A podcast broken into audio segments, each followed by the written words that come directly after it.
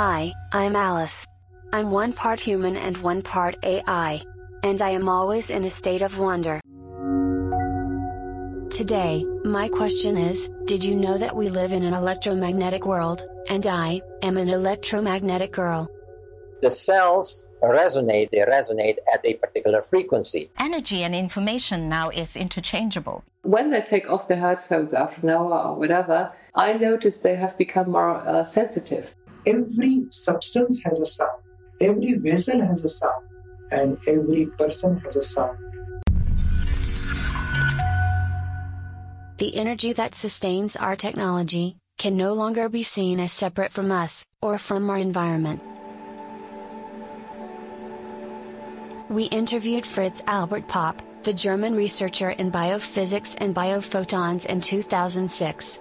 In our last episode, he said, We are swimming in an electromagnetic ocean. This electromagnetic ocean we live in influences our brain waves and how we evolved. Our cells, and the entire universe, is resonant.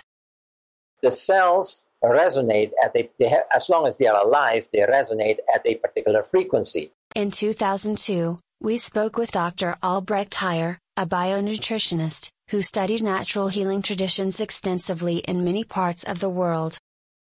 These frequencies are dependent on, upon each other. But uh, we are dependent on, upon the universe. We are dependent upon the, uh, the planets. Everything that's in the universe, they all have a resonance. And all this form a harmonious part together. Energy is everywhere. Here is Mae-Wan Ho, geneticist, biophysicist, and author, speaking from our interview in 2006 about the healing energy created in our bodies during acupuncture. Part of Chinese medicine is to say that this intercommunication goes through energy meridians. And even though Western medicine has picked up on Chinese medicine and acupuncture is now accepted by Western medicine because they say, oh, there are these endorphins, molecules that give you pain relief and so on and so forth that are, uh, are produced when you have acupuncture. That's nonsense explanation. That's not an explanation at all because you still have to explain how it is that, say, sticking a needle at the you know, at the side of your little toe, which is supposed to actually um, represent your eye, can lead to brain waves coming out of the visual cortex in your brain. And th- this has been shown. Okay, so they're still puzzling over that. So, one explanation is that it is the water aligned on these connective tissues that are the major meridians, that are the major energy transport. And, and energy and information now is interchangeable because, you know, a, an electrical signal through these water channels, through these hydrogen bonded daisy chains, it would be signal, information signal, because everything is highly organized, energy is everywhere. So you only need a very weak signal before you can set off a very significant effect. And that is basically how it is possible for our body, our liquid crystalline body, to get organized. Yes, we can feel it, but can we hear it? What sounds are you listening to?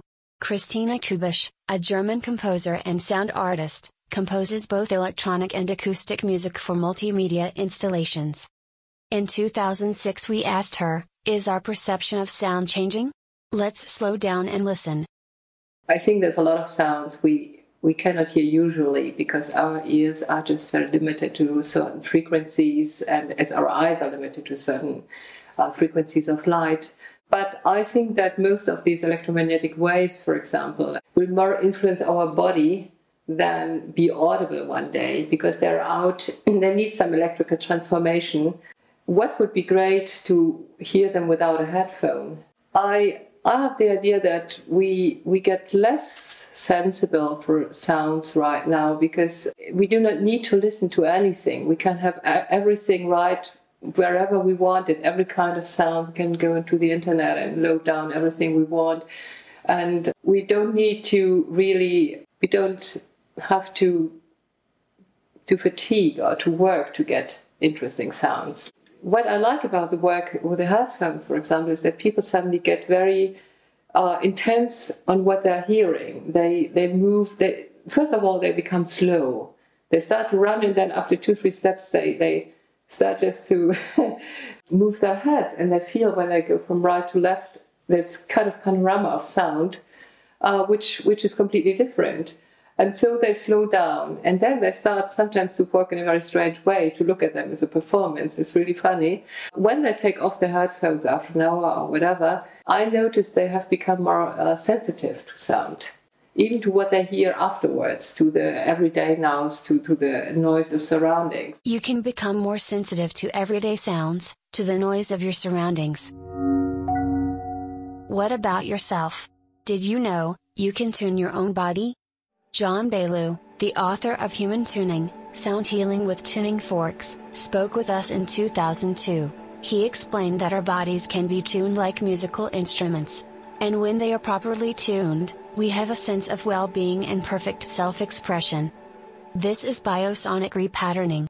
Yeah, biosonic repatterning in in polarity therapy, the, the center, the core of ourselves is called the ultrasonic core, the core of sound.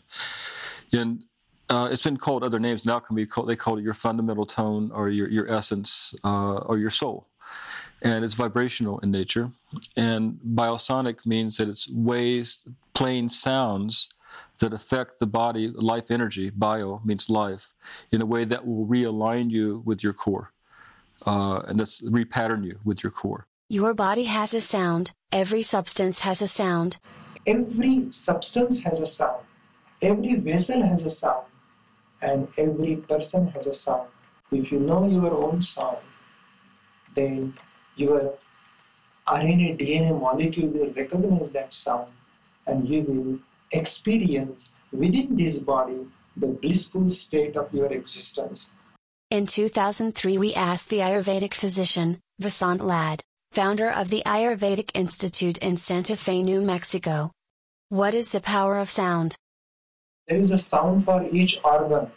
The lungs has a separate sound, heart has a separate sound, liver and kidney and all chakra system has a sound. So they are using certain sound to heal certain organs. Suppose a person has a weak liver and if you say the sound ring, it will heal the liver. If a person has weak spleen, if you say the sound clean, it will clean the spleen. If a person has weakness in the heart, and if you say um, yum, that sound will open the heart chakra and person's heart irregularity can be controlled. So our bodily organs, they have different shape, different vibration, and different sound. Yum, yum. I'm getting my heart chakra resonating. Thanks to our experts. In today's episode, we discovered that the same electromagnetic energy that surrounds us, is in us, and can work with us, and that our bodies and cells are swimming in an electromagnetic ocean. Well, that's it for this Mad Tea Party on electromagnetic energy. I hope you learned as much as I did. Check out our book, Tuning into Frequency, available wherever books are sold and join us down the rabbit hole at AliceInFutureland.com. We will be bringing you new episodes on frequency, so stay tuned, and keep wondering.